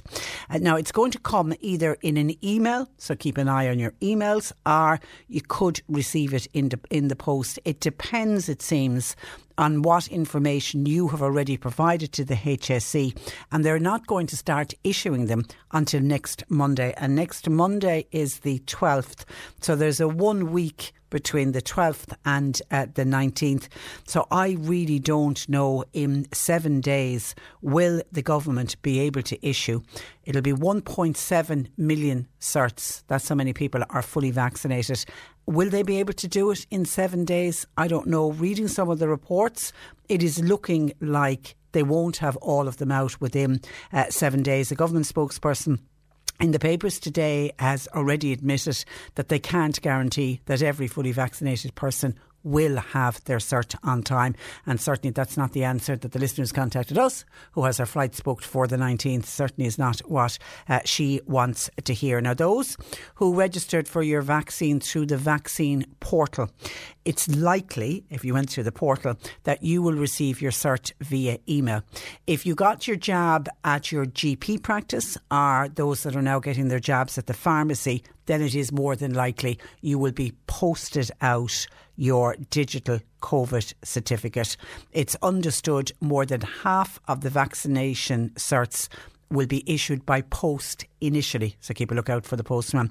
The certs will be generated by the Office of the Chief Information, uh, by the Office of the Chief Information Officer. I swear to God, we, we have jobs in this country, and you wonder, I've never heard of the Office of the Chief Information Officer. And I don't even know what that position is. But anyway, that's the office that is going to be generating the certs. And they're going to use the data that has been garnered by the HSE. And it seems the revenue commissioners, they're getting involved because they are going to assist with the initial batch of postal deliveries. Now, I don't know why revenue, and it's got nothing to do with your tax or anything to do with that. But for some reason, according to the papers today, the revenue commissioners are going to get involved with the postal services. Now, maybe just because they've got the facilities in place, because the revenue commissioners are used to posting things out to people. Maybe that's why. I don't really know. I'll see if I can find out uh, more about that. But it's the Office of the Chief Information Officer who will be who will be using the data from the HSE to issue these certs. Those who have not been vaccinated, and we do know that from July 19th, if you haven't been vaccinated, you can still travel you can still get a digital COVID certificate, but you're going to have to get a private PCR test. And when I say private, I mean you're going to have to pay for a private PCR test. And if that test comes back negative, then the private testing facility will be able to issue you with a DCC, as it's now being called, your digital cert. Those who have recovered from COVID, because we are getting questions about that, some people who had COVID, have recovered, still within uh, the nine months, haven't been vaccinated yet, want to travel, want to get a, a digital cert, they are entitled to a, a digital cert. What they are going to have to do is they're going to have to contact an established digital COVID certificate call centre to ask for one. Now, from what I can gather from the bit of research I did, I don't that call centre isn't up and running yet. The government will establish, they're saying, a one stop for queries about the cert on travel advice, on passports, and on mad- mandatory hotel quarantine. Again, I don't know if that's all going to come in under the one call centre, but that doesn't appear. If it is, we certainly haven't been given any details about it, and we don't. We certainly don't have the number. But it looks like they're going to have a call centre up and running now. of course, in all while all this has been uh, discussed, uh, we know that uh, hospitality groups. We mentioned this earlier in the week. They're due to go back to the government officials tomorrow. They met earlier in the week. They're back tomorrow. This is to continue the talks as to how what indoor dining is going to look like when that reopens again on that same day date, uh, July 19th. The government spokesperson says while there was a number of areas up for discussion, using these digital COVID certificates as a vaccine pass was a strong candidate. So for people who are saying, sure, I don't want one of those digital COVID certs because I'm not planning on travelling anywhere, you will need that cert. It's looking like in order to do indoor dining, because when indoor dining comes, we know that indoor dining is going to be for people who ha- are fully vaccinated or who have had COVID and, and have been recovered. So it is now starting to look like the digital COVID cert that will be sent out from the Office of the Chief Information Officer with the help from the HSE and now with the help posting it out from the revenue commissioners, that's going to be the cert that you're going to use for indoor dining when that all gets up and running on the 19th of July, as they say. We hopefully will have more details from that tomorrow when the hospitality bosses are back in with the government. Vaccine passes for indoor hospitality will also have the potential to be used for some of cultural events and festivals. I mean, Electric Picnic, for example, is due to go ahead. Other festivals are due to go ahead, but it is going to look like that people are going to need some kind of a vaccine pass. So this digital COVID cert, looks like it could be used for that as well. And when concerts start to go uh, to go ahead, and you know other other events, in order to get in, you may need to prove that you have been vaccinated. So it makes the most sense that if we have this one cert, the one cert will do for uh, everything. Concerns, of course, are remaining about the highly infectious Delta variant. Tánaiste of Varadkar yesterday saying uh, cases will rise dramatically. They're already warning about this in the next uh, few weeks. But he said there should not be a spiral of fear. He said it's a wave that's happening, but it's a wave that we can withstand. And, you know, making the point that this is going to be different to all of the other, other waves, but the numbers will certainly rise in this country, and we're seeing that it's happening already in other European uh, countries. Leo Varadkar said the list, lifting of all restrictions, including social distancing and the wearing of masks in England, which is also happening on the same date that we're hoping to open up in indoor dining here on the 19th of July the Irish government, via Leo Varadkar, is already accepting that it is simply too risky. Leo Varadkar is warning that if things go wrong in England, there could be a spillover effect here. And I listened with great interest to Mike Ryan, the wonderful Mike Ryan of the World Health Organization, and he was warning countries that they just need to be so careful about opening up too uh, quickly. He didn't specifically say England, but you kind of felt the way he was talking that that's exactly who he was aiming his speech at yesterday. And he made that point that for countries that decide to open up too quickly, that the knock on effect can be for their neighbouring countries. And again, I listened to Mike Ryan and said, Are you talking about your own home country of Ireland? Remember his family are, are living here. And I got that sense and that feeling that that's exactly what Mike Ryan of the World Health Organization was, uh, was talking about. And then to have uh, our Leo Varadkar say that whatever, when if th- if things do go wrong in England, there could be a spillover here. So that's something that we really have to watch with. Great trepidation. I, was going to say we watch with great interest. It'll be more than great interest. I think we'll all be very nervous about what happens now. I mean, Boris Johnson is ever hopeful that everything that ha- you know that they'll open up the country, and it is a gamble. It's been, people are saying it is probably the big, biggest gamble that any European country has taken so far. They're going to cast off. England will cast off most of their COVID nineteen uh, restrictions. And the only other country to do it was Sweden. Remember, they went for early uh, herd immunity, but it's now been seen as the, bo- the boldest move in uh, Europe. and it, it, does seem that most of what is at the heart of the British plan, uh, which is very much politically driven, is the idea of personal responsibility. They'll be saying to people, look, we're lifting all the restrictions on the 19th of July, but you judge for yourself. If you're in somewhere where you feel you should wear a mask, then you should wear a mask. So they are going to rely in England on personal responsibility. And God knows, we hope that it stays successful for them. But we're, we're already seeing the increase in cases in the UK. Now, the success, obviously, of what will happen when they lift the restrictions in England is largely down to their vaccination uh, programme, and they have had a really successful vaccination programme.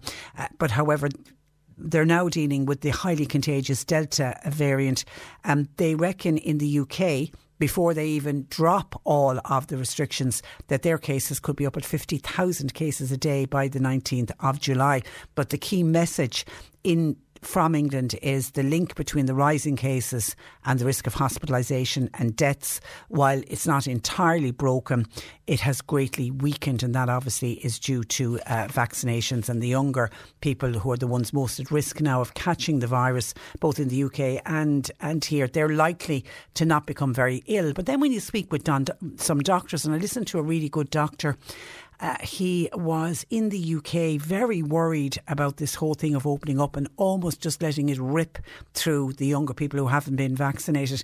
You know, and he was making the point, well, young people mightn't become very sick and they mightn't end up in hospital, you know, and please God, that, very few of them would die. But he made the point that a lot of people end up becoming very unwell from this Delta uh, variant, and the, therefore then they also run the risk that they could end up with long uh, COVID, and they could end up with long COVID for a considerable period of time. And we know in this country we have people battling with long COVID, and it is the same in England and it's the same all over the world. So it isn't just a case of saying, sure, I'll get it and it's only the flu and I'll be fine. You don't know. Nobody knows what way this virus is going to affect people. So there's a big, big risk of what's going on uh, across uh, the water. But anyway, back to our digital COVID certificates. Keep an eye out for the postman from next Monday and uh, keep an eye on the email that you gave to the HSE. You should be receiving it and it'll come as a QR code from the HSE and that's what you'll then use as your digital certificate. That's the QR code. You can put it into your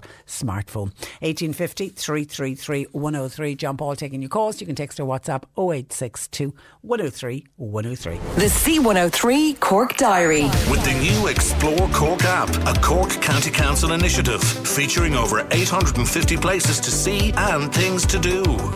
Kildare Community Development, they're holding their weekly lotto draw. It'll be on tomorrow afternoon, 4 o'clock, in the local community office. They've got a jackpot this week of €2,300. Castletownbere Development Association, their drive in bingo is on Friday night, 8 o'clock at the East End Pier. Jackpot €1,600. Euro. And please note, it is a later start time this week for the Castletownbere Drive In uh, Bingo. And Knocknagree Community Development Group, they're holding a Drive In Bingo on Sunday, the 18th of July. That's in the village. Jackpot will be 400 euro, and you're asked to arrive at 12:30 p.m. for a 1 p.m. start in Knocknagree. Cork today on C103. With Sean Cusack Insurance's Kinsale, now part of McCarthy Insurance Group. They don't just talk the talk, they walk the walk. CMIG.ie. Let's see if we can reunite somebody with cash that's just been found. Marie in Mallow has just contacted us to say this morning she was at Tesco in Mallow and as she passed the ATM machine, she saw money sticking out of the machine and no, the ATM machine wasn't giving out uh, free money. And she realised somebody had withdrawn cash from the ATM machine outside Tesco in Mallow and walked away without taking uh, the money. She's looking after the money now. She's gone. She went into Tesco in Mallow to see had anybody been in to say that they lost money, but nobody had so far. So she's obviously left her details at Tesco in Mallow, and we've sent her on to the Garda station now as well in case somebody's gone into the uh, Garda station. But if that rings a bell with somebody who withdrew money from the machine, the Tesco, the ATM machine, which is in the wall outside Tesco in Mallow, we have Marie's contact details and she Hi, this is Craig Robinson from Ways to Win, and support for this podcast comes from Invesco QQQ, the official ETF of the NCAA. Invesco QQQ is proud to sponsor this episode and even prouder to provide access to innovation for the last 25 years. Basketball has had innovations over the years too. We're seeing the game played in new ways every day. Learn more at Invesco.com slash QQQ. Let's rethink possibility. Invesco Distributors, Inc. If you're looking for plump lips that last, you need to know about Juvederm lip fillers. With Juvederm Volbella XC and Juvederm Ultra XC, your lip look, whether it's subtle or bold, can last up to one full year with optimal treatment and no additional maintenance. Find a licensed specialist and see if it's right for you at juvederm.com today. That's J U V E D E R M.com. Add fullness to lips in adults over 21 with Juvederm Volbella XC or Juvederm Ultra XC. Do not use if you have severe allergies or a history of severe allergic reactions, or if you're allergic to lidocaine or the proteins used in Juvederm. Tell your doctor if you have a history of scarring or taking medicines that decrease the body's immune response or that can prolong bleeding. Common side effects include injection site redness, swelling, pain, tenderness, firmness, lumps, bumps, bruising, discoloration, or itching. As with all fillers, there's a rare risk of unintentional injection into a blood vessel, which can cause vision abnormalities, blindness, stroke, temporary scabs, or scarring. For full important safety information, visit juvederm.com. When you make decisions for your company, you look for the no brainers. If you have a lot of mailing to do, stamps.com is the ultimate no brainer. Use the stamps.com mobile app to mail everything you need to keep your business running with up to 89% off USPS and UPS. Make the same no brainer decision as over 1 million other businesses with stamps.com. Use code PROGRAM for a special offer. That's stamps.com code PROGRAM. a very, very honest person. Well done, Marie. And hopefully we'll get that person reunited with that money. Now, somebody else who's looking for a bit of help in getting reunited with an item is Leanne, who joins me. Good afternoon to you, Leanne. Hi, Patricia. How's it going? I'm I'm doing well, and bless your heart, you you lost a, a bracelet that means a lot to you. Just tell us first of all where you describe the bracelet to us. I did. Well, it was a it was a locket actually, Patricia, and um, I lost it down. Well, the last time I saw it, we'll say, was in Bantry last Monday, last Monday night, we'll say, maybe Tuesday morning. So we were down in Bantry in the Maritime for our ten year wedding anniversary. And um, we had a lovely meal there and went off on that lovely coastal walk around Bantry and had a gorgeous time. And then did sheepshead the following day, um, but I didn't wear it on the on the sheepshead at all, you know, with the SPF and all that. So the last I saw it was Monday, kind of Monday night, maybe Tuesday morning, and I have searched high up and low down. I mean, the house has never been cleaner, the wash machine filter and everything. you name it. I've done everything now at this stage. And I'm just really hoping that maybe somebody came across it in Bantry. Perhaps maybe Kilcrohane. We went for a swim there. Um, now it wasn't on me, but sure we had the whole boot contents out on the on the pier, just getting changed, and that may be there. Um, we went for a meal in Durrus. We've contacted the, the pub there as well. Um, we've called the guard station of Bantry. We've, I think we've done we've done as much as we can nearly do. I think at this stage. Okay, describe so, it. Describe describe it to me. I will. Yeah. So it's a it's a lovely gold chain, a kind of a square linked kind of chain, and then it's a little heart shaped locket.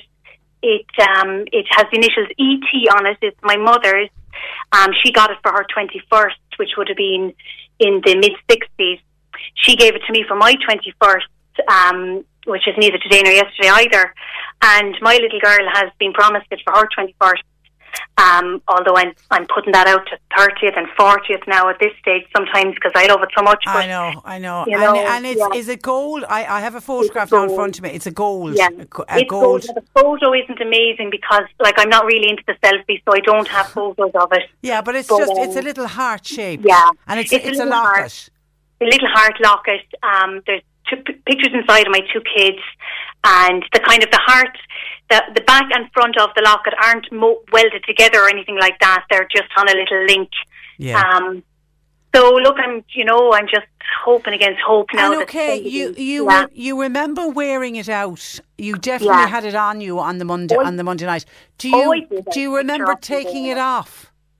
You know, I can't fully remember. Do you know, like, like I definitely remember wearing it out on the walk around Bantry, um, because I have a picture of me wearing it. So just okay. that lovely harbour there. Um, but as regards, you know, I can't fully say I took it off. You know, because yeah. I suppose I'm wearing it for so many years. I don't. You know, I don't. I don't know. Yeah, I, I, yeah. So, so the danger is that somewhere in all of those places that you mentioned, as you were walking along, the chain somehow broke and fell it, off. Yeah, and, and I'd be very surprised because it's a really sturdy little chain, even though it's you know it's fifty years old. It's really well made, really sturdy. Um, so I would be really surprised. I could, it, it could have, you know, it could have fallen into the bin in the hotel. You know, I know, I know, I know, yeah. I know. It and you obviously you you contacted the hotel and they didn't find oh, it in the room. Yeah, no, they were brilliant. They rang around and they yeah. rang us back and everything. They were fantastic. Um, and they're still checking. You know, they said they keep checking, but yeah, but no. they clean those rooms so well because oh, because I, I, know a number of years ago a similar thing happened to me. I left a chain behind me on a oh. bedside locker in a hotel, and I rang the hotel, and they it had fallen when it it had fallen oh. off and it had gone under the locker, and lo yeah. they found it. They they they, found, they they did find it for me, oh, uh, but they but they do such cleaning that they you know it would have been it would have been found.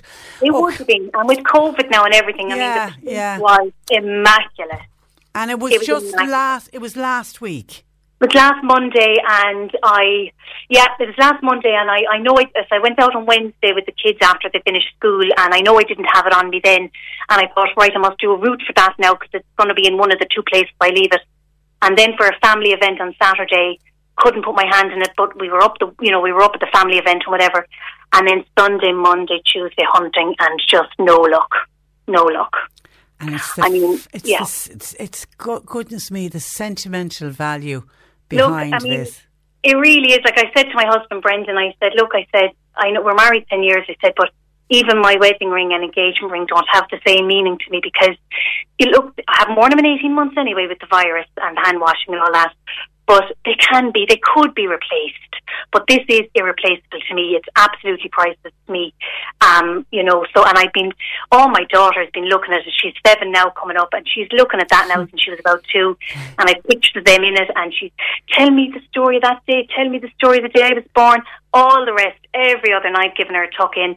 So, look, you know, I'm really hoping somebody out there has like even if they've seen a glint somewhere on that walk in Bantry and they think, oh, that's only you know a bit of cigarette paper or whatever. Go you back know, and look. Go back. Go back and look. look. And I even even if the even if the chain is gone, the chain can be replaced. Look, but it's yeah, the locket. Every, yeah, it's the locket. It is the locket. Um, it is the locket primarily. Now I do love the chain, but it is the locket. I mean, it was my mother's twenty first birthday present at a time in the sixties when like people just did not have money, you know, and a gold locket for somebody's birthday, um, uh, you know, and her father had, had, had not long died, and uh, you know, it would have been a huge expense on on her own mother, my granny, and I know that, and she minds it for me, and I've been minding it for like well over twenty years as well. So, you know, I'm really hoping that somebody sees it.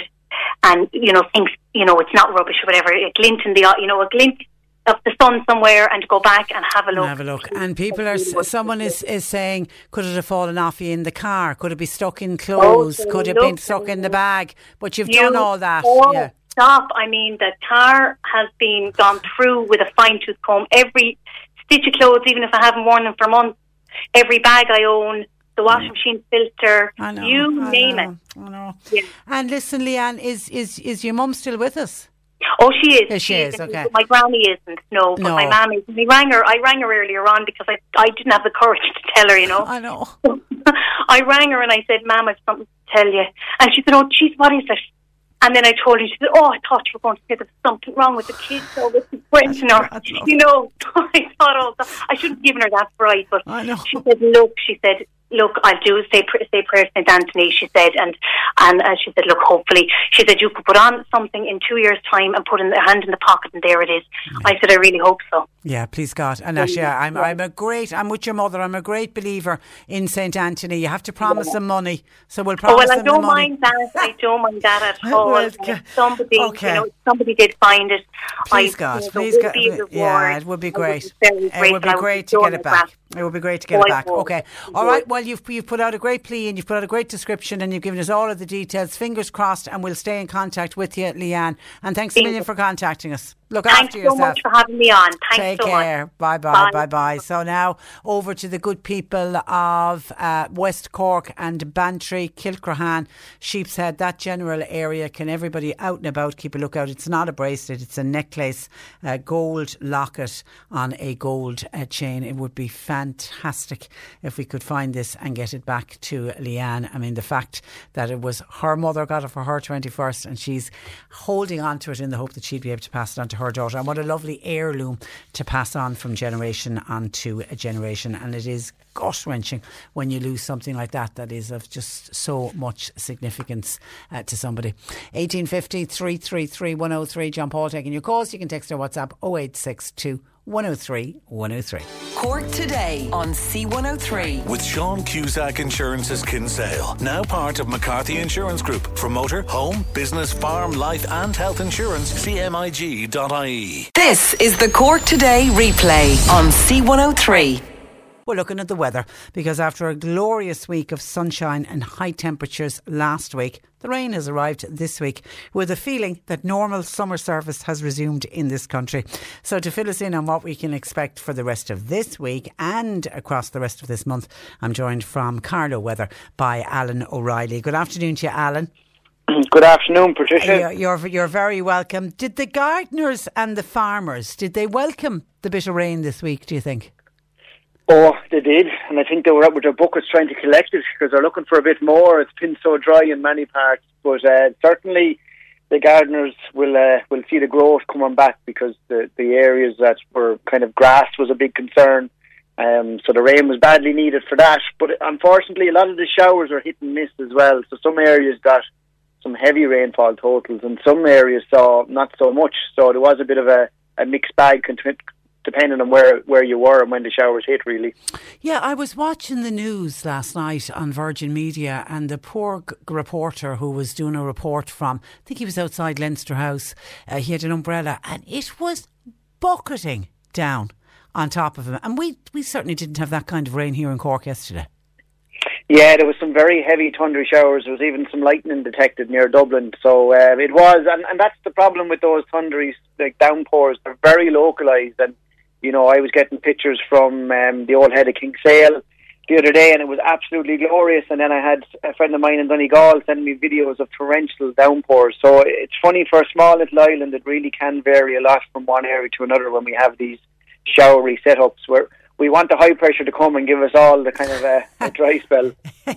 Yeah, and in, indeed across our beautiful, I mean, I know we've the largest county in Ireland, but even within across the city and county, you can get extremes where the sun is splitting the rocks and where it's raining then on the other part of the county. So, what's the remainder of this week looking like for us?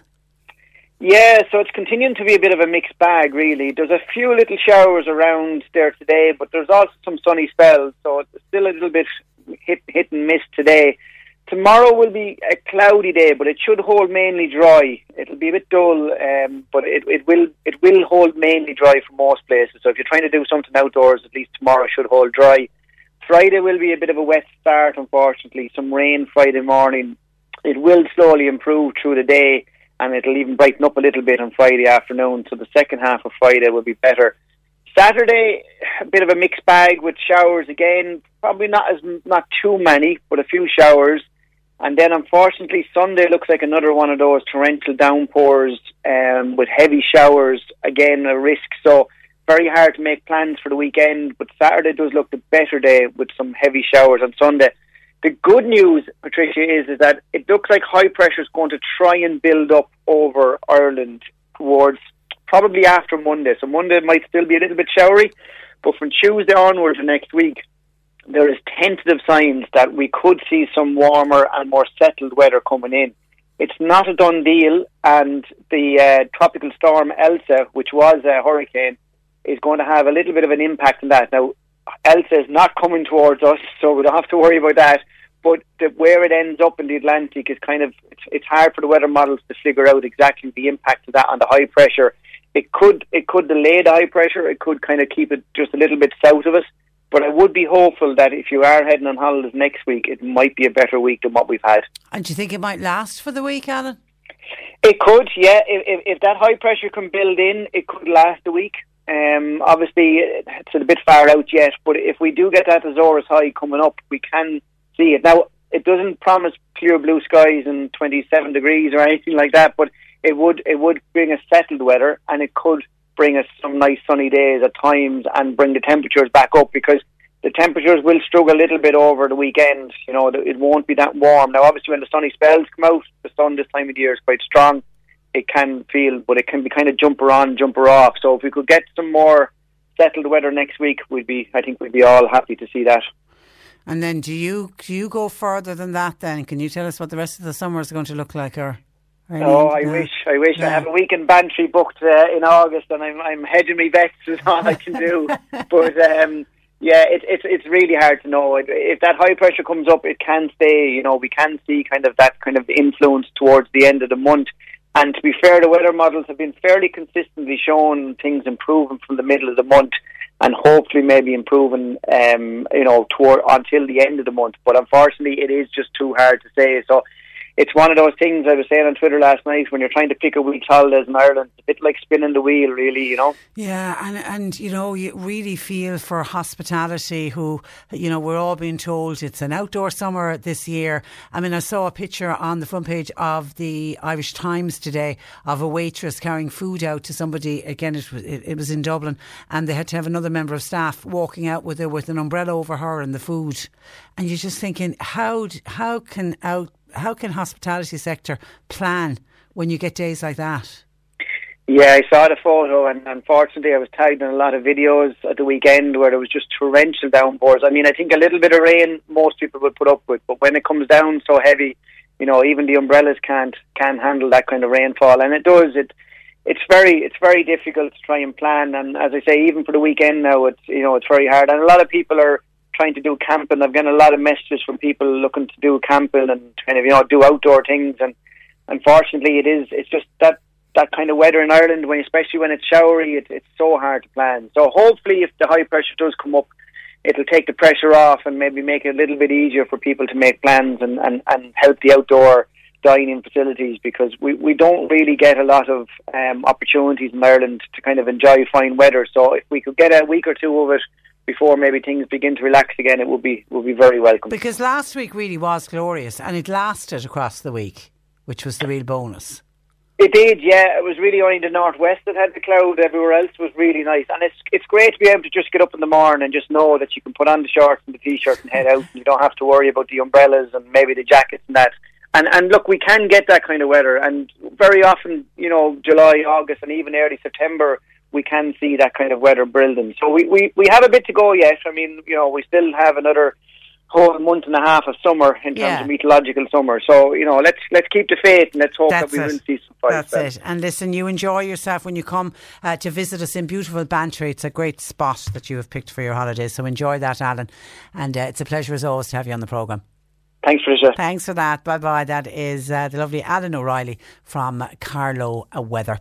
1850 333 103. Let's hope he's right and we do get those sunny spells uh, next week. Now, a couple of texts in. Dan says, Patricia, the person that w- needs to travel on the 19th of July and is worried that they won't have their digital COVID cert in time, uh, Dan says, could that person not use the card that they got when they got vaccinated? It contains all of your details and it, if it's a double jab, it'll give the two dates of when you had your first and your second. Um, Dan said, I've actually had mine laminated and that should do.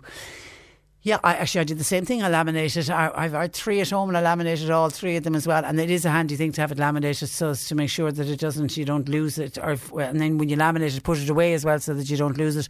But by laminating it, that it won't get damaged if you are going to be bringing it out with you. I don't think that the those while it, you're right, Dan, it does have all of the information on it. Uh, but when you're travelling, because you're travelling through airports, you're going to need this QR code because whatever about when you're say leaving Cork, Dublin, Shannon airport, and you showed it to somebody there, and they would know, yeah, that's one of our COVID certificates, and yes, you got vaccinated. But then when you get off the plane and you're arriving on the other side and you need to go through passport control and the checks in other countries, the QR code is going to be needed. Similar to the way we do the boarding passes, you know, the way you scan it. So I don't know if turning up at the airport with your up to date card showing that you got vaccinated, I don't even know, Dan, if you'd be allowed onto a plane. Uh, we've been told that the only way to travel safely is going to be with the digital COVID uh, certificate. But yes, you certainly think you, we may be able to use it if you're going into a restaurant to prove that you've been vaccinated. But I know before somebody says, but you hang on a tick, anyone with a half decent colour printer could be churning those cards out and you could end up with lots of uh, fake ones. That is always uh, the danger. Thanks for your text, Dan. And John in Blackpool says, Hi, Patricia. A friend of mine got her second Pfizer vaccine on Monday, the 5th of July, which is Monday just gone. Could you tell me when will she be safe? When will she be deemed fully vac- fully vaccinated? If it is a Pfizer jab, John, you have to wait seven days from her vaccine. So if she got her vaccine on Monday, she will be deemed fully vaccinated next Monday. For AstraZeneca, it is two weeks after your second jab, you're deemed fully vaccinated. For Moderna, it's also two weeks after your second jab. And of course, the people who got the Johnson & Johnson, the one-shot dose, they get one injection and then two weeks after their one shot, they are deemed fully vaccinated. But for somebody with Pfizer, it's seven days. So she got it last Monday. She'll be fully deemed fully vaccinated next uh, Monday. And this is Colette, who's Colette's a happy woman. I take it that she was listening to the program uh, today because she heard us start at the start of the program this morning talking about insurance and insurance costs and all of that. And she had just received her premium in from her car insurance uh, company, telling her that her car insurance that she'd paid 501 euro last year, and they're saying we're giving it to you cheaper this year. We're giving it to you for 480 euro. But didn't our Colette go rooting around and she found her own po- her old policy and found how much she had paid for it last year, and she'd actually only paid 438 euro. And she says, "Hang on a tick, now you're really trying to scam me on this one." So she said she was fuming, and she got back onto them and pointed out that they had given her the, the misinformation. Now, seemingly, how it's been uh, what what they say is wrong was that the original letter she got was inflated because she her husband had a policy with them, and that was the reason that the premium uh, came down. But anyway, she got on to them and they came back and they have lowered her premium. And can I say, Colette, the very same thing happened to me early on in the year, year, and it was one thing that really annoyed me about the company I was with. I got a letter from them and they said, You paid so much last year, but I had a very detailed record of what I'd paid last year on both on my husband's insurance and my insurance on both, and we were both with the same company. Both of them came back and stated that I'd paid X amount on each of them, and I hadn't. I'd actually paid less, and then they were trying to say, oh, well, your premium is less this year because it was down a tenner or something. And I, on both my husband and my insurance policy, I rang around and I ended up say, saving 300 on both of them. So 600 euro was saved in our house. Yes, it does pay to shop around and make those calls. That's where I've got to leave you for today.